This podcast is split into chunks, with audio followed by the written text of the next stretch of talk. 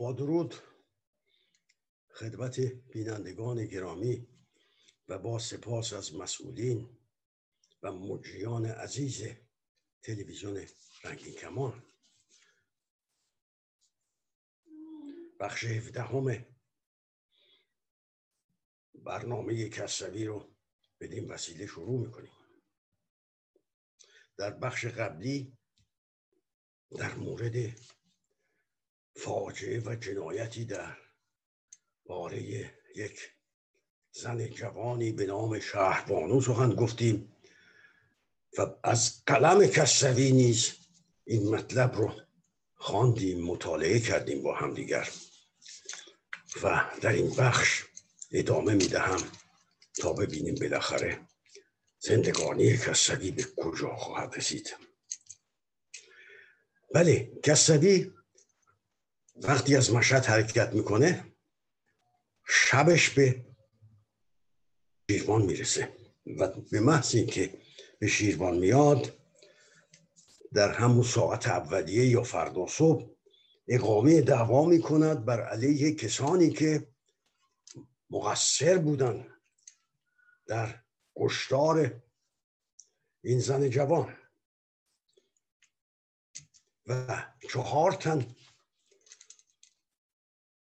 از این مقصرین رو بازداشت میکنه که عبارت بودن رئیس دارایی، رئیس شهربانی، نایب صادق همون که نظر بدی نسبت به شهربانو داشت و حسین زندانبان. قرار بازداشت به اینا صادر میکنه و آن را به دست نماینده شهربانی به نام نایب الیسخر داده و به همراهی یک ژاندارم به, به دستگیری آنان میفرستد و خلاصه مسئله رو حل میکنه. کسروی جزو کارهای خودش به یک مطلب اشاره کرده، میگه من اون ارمنی رو که میفروش بوده اون رو هم به عنوان شاهد دستور دادم بیاد و دیده های خودش رو بگه و در این باره می نویسد که اون شب ارمنی گفته که اون شب که صادق همون قاتل شهربانو آمد و مست کرد و آن سخنان را گفت من پندش دادم و گفتم شما مسلمان ها که سنگ دل هستید مگر آدم را هم شکنجه می کنند.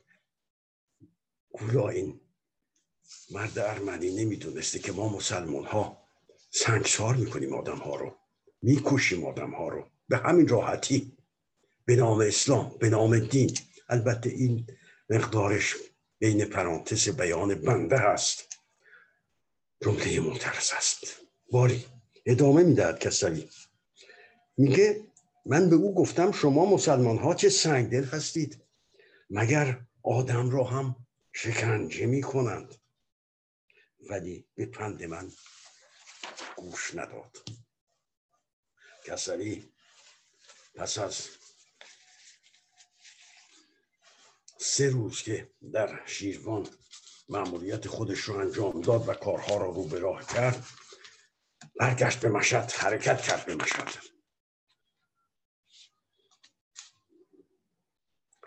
در راه این مشهد هم یک مشکلاتی، یک مسائلی رو بررسی کرد از مردم که واقعا مطالعه جالبیه. میگه که مردم که آوازه مرا شنیده بودند که به عنوان دادستان وزارت عدلیه از تهران آمده‌ام در راه منتظر من بودند. گویا در راه یک باغی در اختیارش میگذارند از طرف عدلیه و او در اونجا سکونت میکنه برای یک شب. میگه مردم ریختن جلوی در، زاری میکنن، ناله میکنن، شکایت میکنن. مملکت همه شاکی‌اند، هم در اون مملکت همه شاکی‌اند، هنوز حالا هم شاکی‌اند. صد سال گذشته، صد سال گذشته نیاکان ما اشتباه کرده بودن که تصور میکردن وضع ما بهتر میشه، وضع ما خرابتر میشه، با این تشیع و با این اسلام بدتر میشه و شده نشانش. میگه مردم آوازه آمدن یک فرشته نجات را شنیده بودند و همگی در مسیر من جمع شده و شکایت پیش من بردند. پس از فرود در باغ یکی از ناموران چنین می نویسد: تازه به باغ رسیده بودم و نهار آماده شده بود که گفته شد مردم در بیرون در بیرون در انبوه شدند.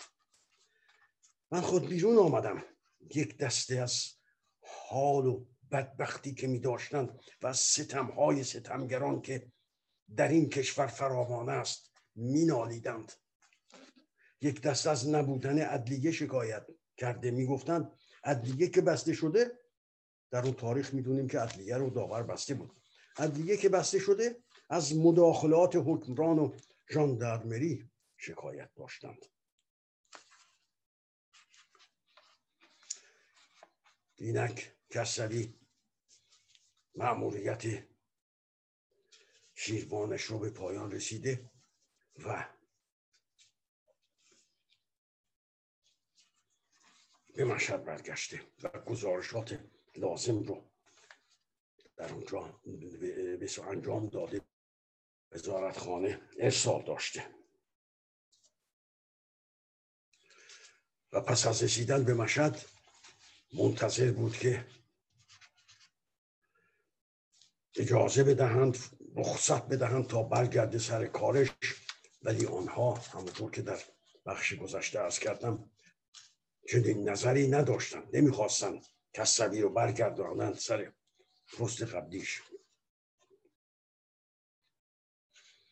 میگه همان روز تلگرافی رسید، هم روزی که رسیده به مشهد،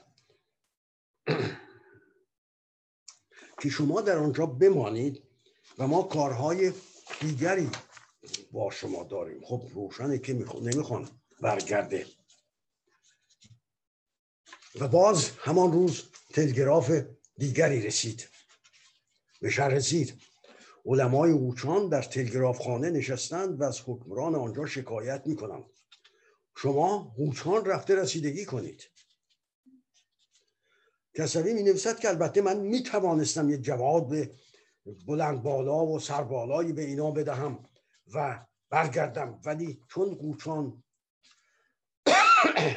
جای نیکی بود، آب هوای خوبی داشت، تصمیم گرفتم که در ضمن مأموریت یک استفاده هم از آب هوای قوچان و نیز مطالعه‌ای در این شهر انجام بدهم. به همین دلیل به مدت دو هفته این موقع برمیگردد به قوچان و با دو تن از همراهان خود به این شهر عازم میشه. در قوچان قبل از اینکه ایشون برسه، اداره عدلیه یک منزل آبرومندانه‌ای برای گرفته بودند و پس از بررسی کارها معلوم میشود که حکمران قوچان، همانطور که رئیس عدلیه شیروان رو گفت کسروی، حکمران قوچان به خاطر ولخرجی های فراوان و فراهم کردن زندگی باشکوه و هزینه زندگی زیاد دست به فساد زده و از مردم رشوه گرفته است.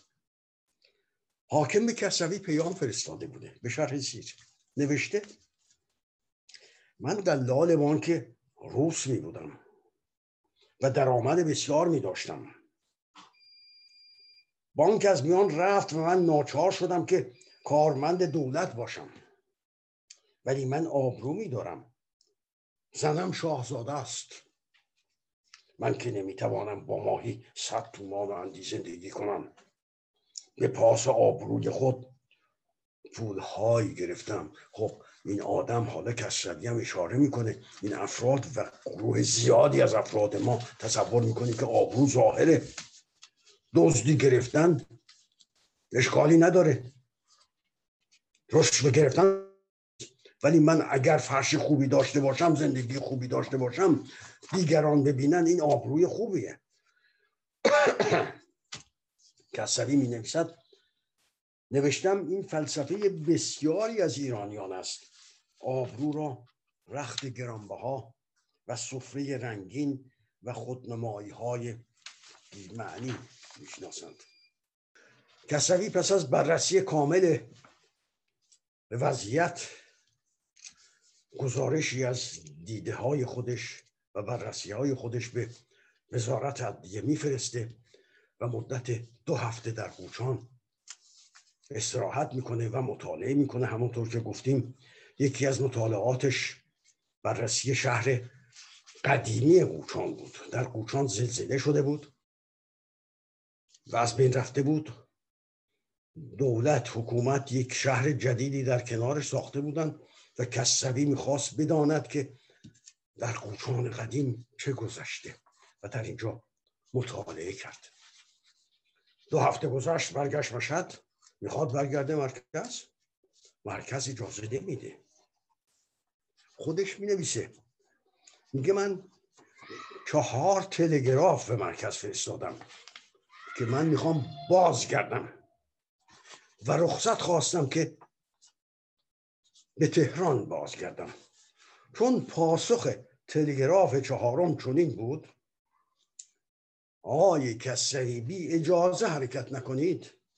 من در جواب تلگراف تلگراف پنجم را چنین نوشتم: وزارت جلیلی عدلیه بی اجازه حرکت کردم. و این تلگراف می نویسه، سوار ماشین میشه میره مرکز، اتومبیل میگیره و با اطرافیانش میره مشهد، میره تهران. یه مطلبی هم هست که در اینجا وقتی میرسه به تهران یه مطالعه‌ای کرده و نوشته که جالب، منم باید اینجا بنویسم. و این روحیه دوستان ماست، اطرافیان ماست، زندگانی ماست، ایرانیان ماست، هممونه. چرا میترسیم از گفتن؟ باید بگیم. ما آدم‌های متملقیم اغلب. ببینید چی مینویسه کسروی. میگه در تهران که من رسیدم همکارانم، اطرافیانم شروع کردن دلسوزی‌هایی بی خود کردن که شما نباید این کار میکردید، حیف شد که این کار کردید،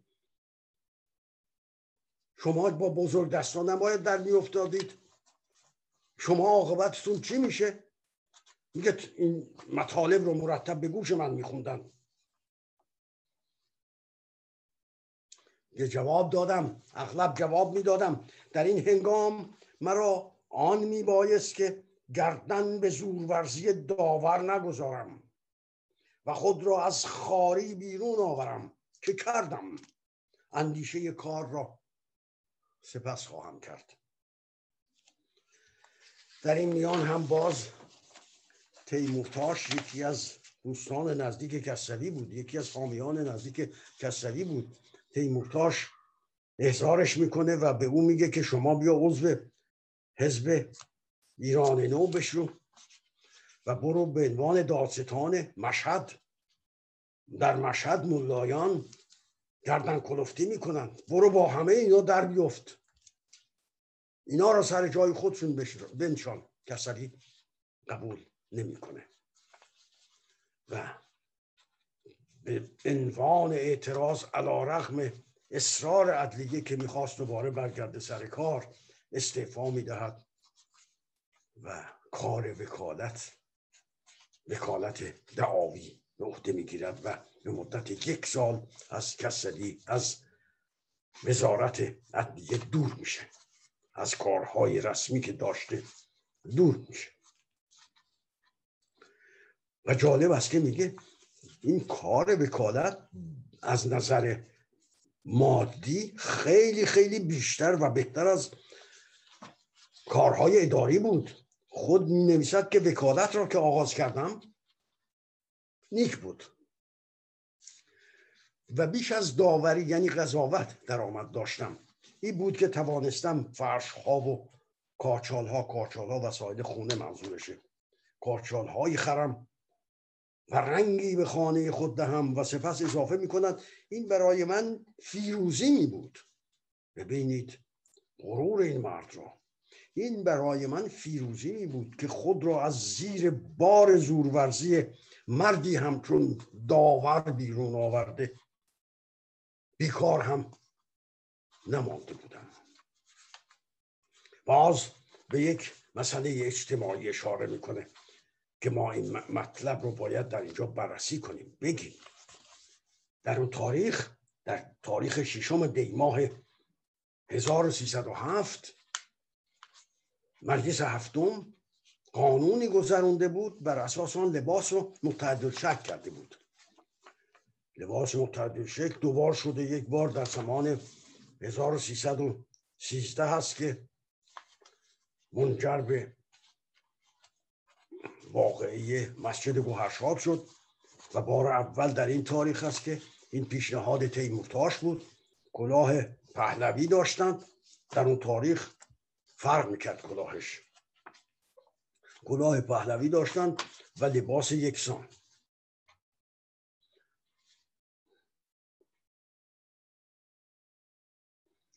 این قانون رو که در مجلس تصویب کرد، باز یکی از اصلاحات نیک رضاشاه بود. این قانون در این هدف، بر علاوه بر نظم جامعه که میخواستن، مدرنیتی که میخواستن بذارن، در این هدف قرار گرفته بود، انجام شده بود که میخواست نبض انتخاب ملا رو دولت در اختیارش بگیره. و اصل دوم این قانون که تصویب شده بود مربوط به این کار میشد. من در این باره یک اشاره کوچکی میکنم. اصل دوم طرح عبارت از این بود، هشت ماده داشت. ماده دوم طرح اعلام می داشت که طبقات هشتگانه در زیر از مقررات قانون مستثنا هستند. یک، مجتهدین مرجع تخلیق، یعنی اینا میتونن لباسشون حفظ کنن، لباس لباس سنتی خودشون رو حفظ کنن. یک، مجتهدین مرجع تقلید. دو، مراجع امور شرعیه دهات. سه،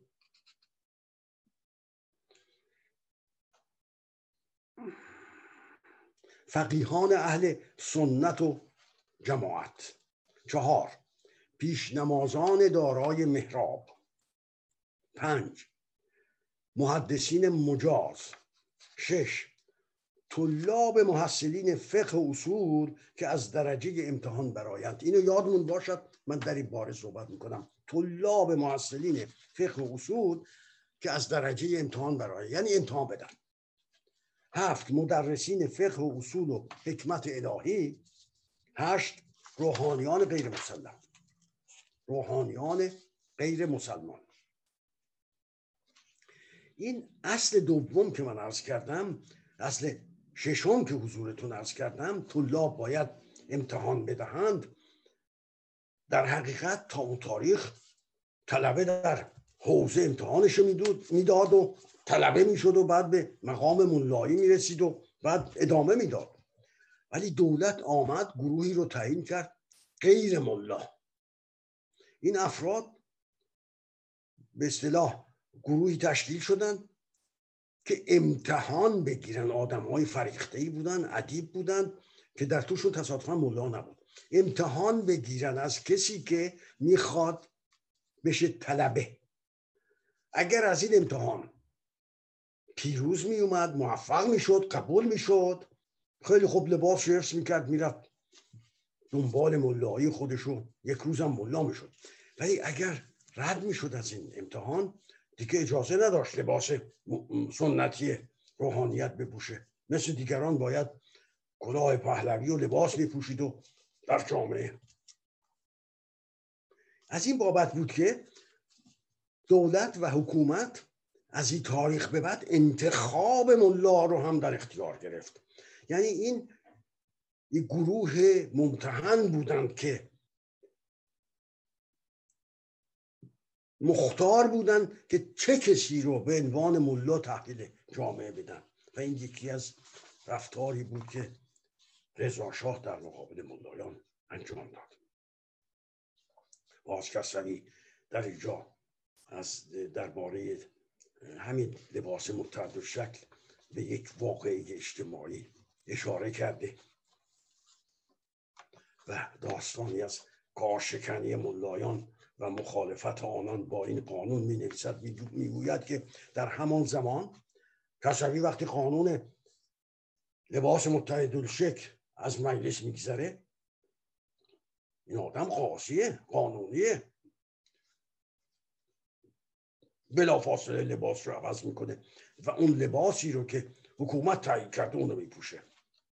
و بعد میگه چگونه مولایان با این دولت، با این حکومت، با این رضاشاه مبارزه میکردن، مخالفت میکردن. میگه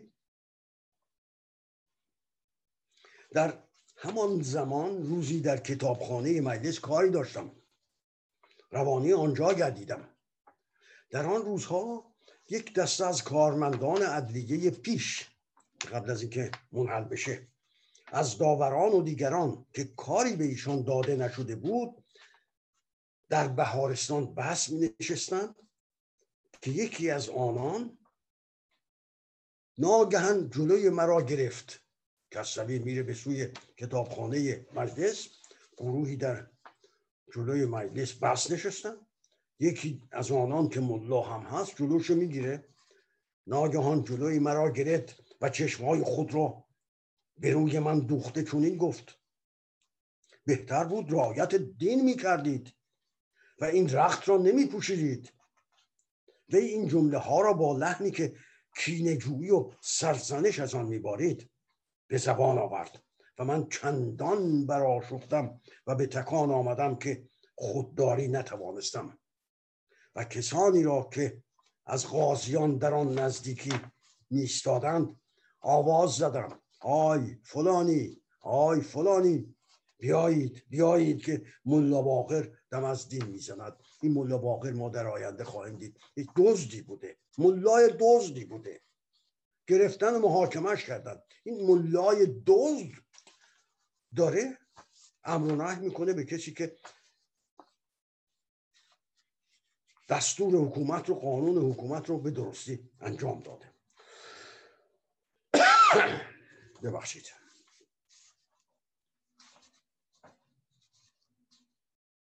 باری یکی دیگر از کارهایی که در این مدت کسروی در مدت فرصتی که به دست اومده انجام داد یادگیری زبان ارمنی بود. او در طول دوران وکالت دعاوی خود از زمان بیکاری شروع کرد و در طول دوران وکالت خودش یادگیری زبان ارمنی کرد.